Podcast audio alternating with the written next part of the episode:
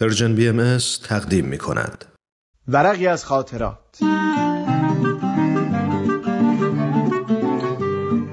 شما می‌تونید بخش های مختلف این برنامه رو در تارنما، شبکه های اجتماعی یا تلگرام Persian BM دنبال بکنید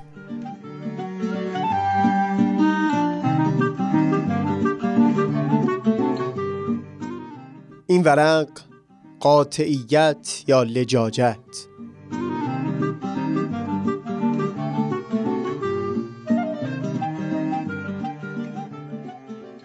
دو تا از دوستانم تعریف می‌کردن که دختر خردسالشون وقتی بزرگتر شد حتی با اینکه اندازه پتوی همیشگی دیگه مناسب اون نبود اما هنوز هم نمیگذاشت پتوی دیگری روی او بندازن.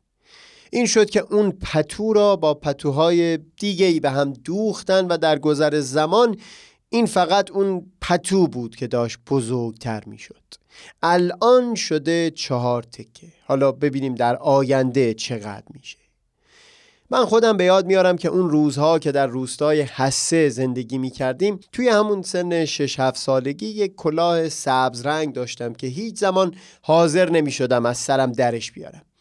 این تیکه درست خاطرم نیست اما فکر کنم شبها موقع خواب اون رو نزدیک به خودم زیر بالش نگه می داشتم تابستون یا زمستون فرقی نداشت. هر قدر هم به من اصرار کردن خانواده یا دایی و خاله اثری نداشت. تا اینکه یک وقتی در یکی از شبهای تابستون که خواب بودم داییم سامان اون کلاه رو برداشت و هرگز نفهمیدم چه بر سرش آورد. چند روزی گریه و آه و ناله بود تا وقتی که به آخر رسید.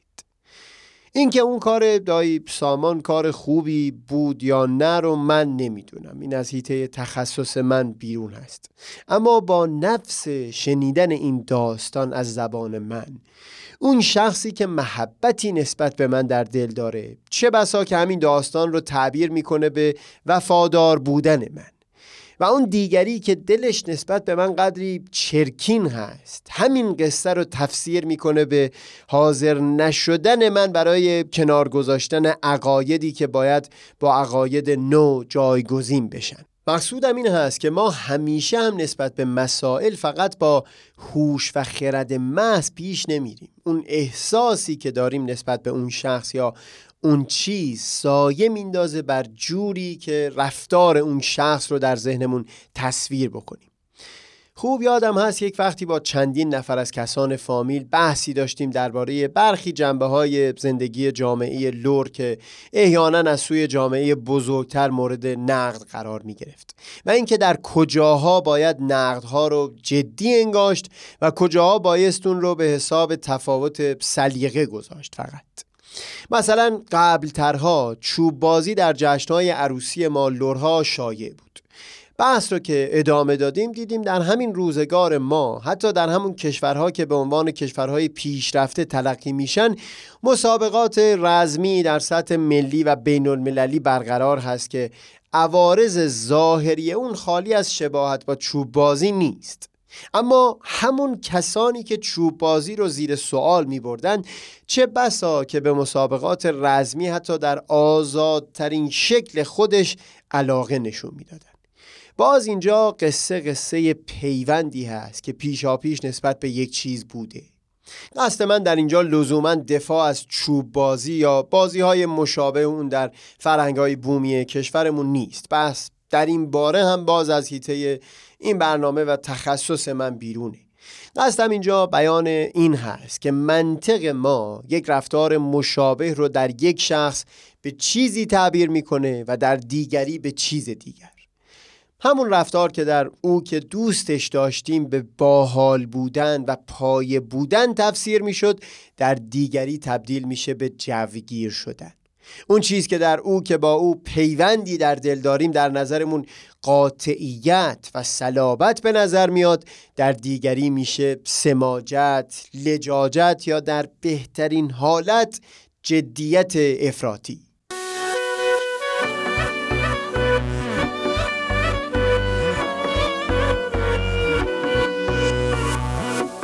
در متون بهایی یک جمله از حضرت عبدالبها فرزند شارع آین بهایی می‌دیدم که بعد از اندیشیدن به اون در پرتو این افکاری که اینجا دربارش حرفی زدم نیکوتر تونستم فهمش بکنم.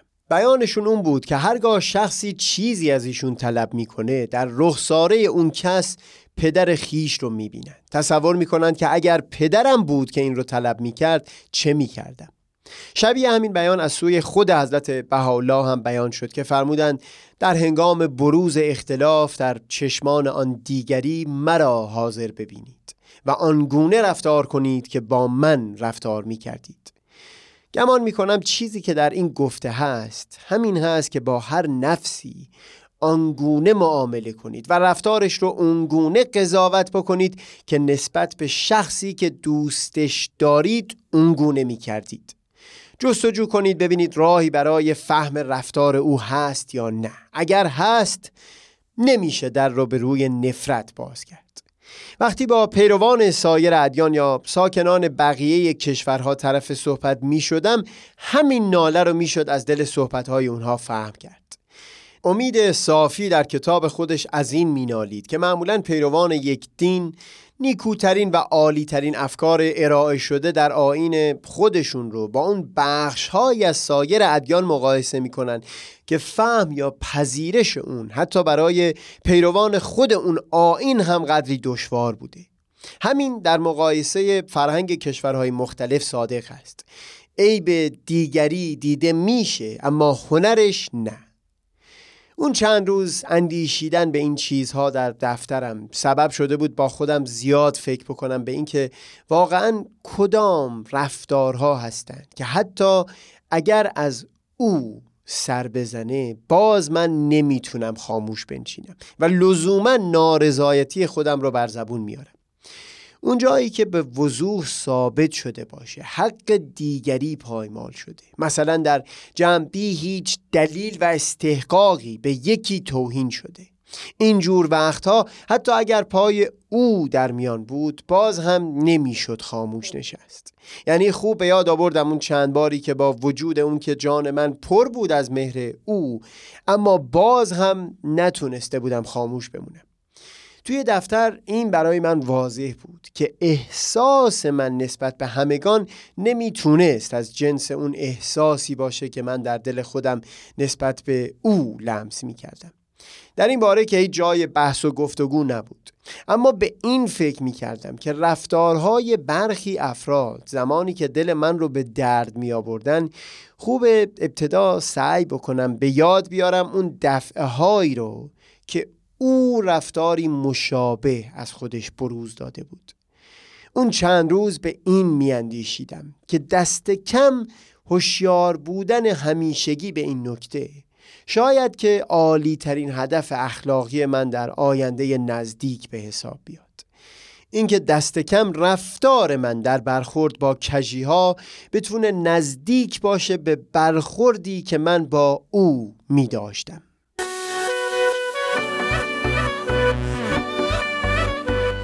سهیل کمالی پنج شنبه سیزدهم دیما.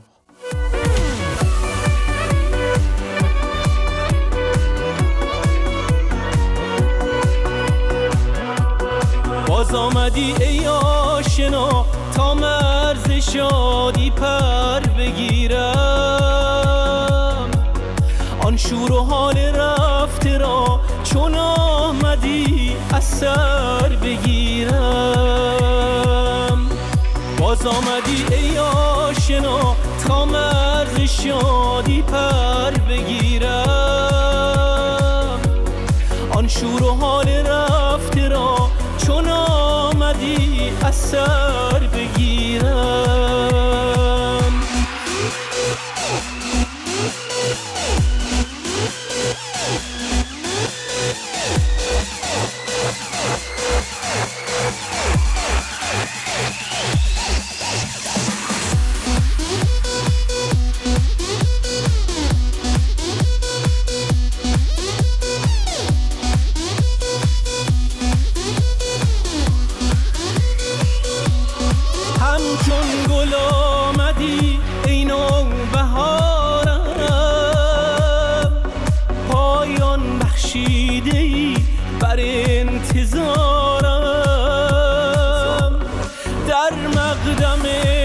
ابر بهاری.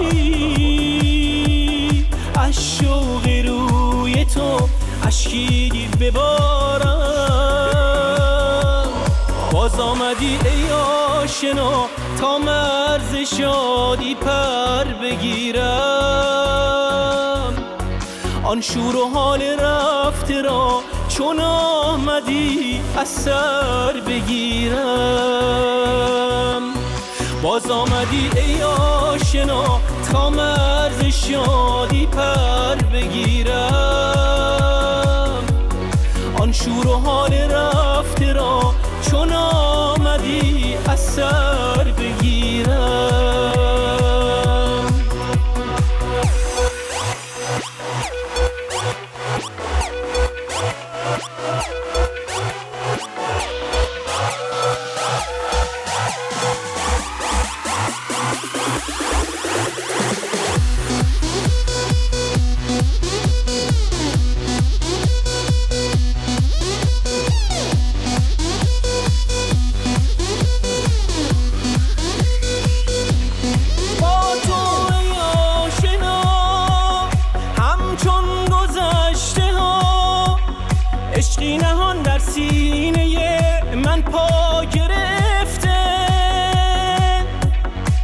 رنگی دگر در چشم من دنیا گرفته. دوباره گویی سبای گلشن شکوفه آرد به کلبه من. دوباره گویی سبای گلشن شکوفه آرد به کلبه من.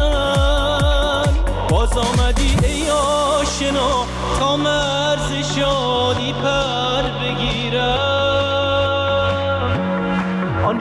حال رفته را چون آمدی از بگیرم.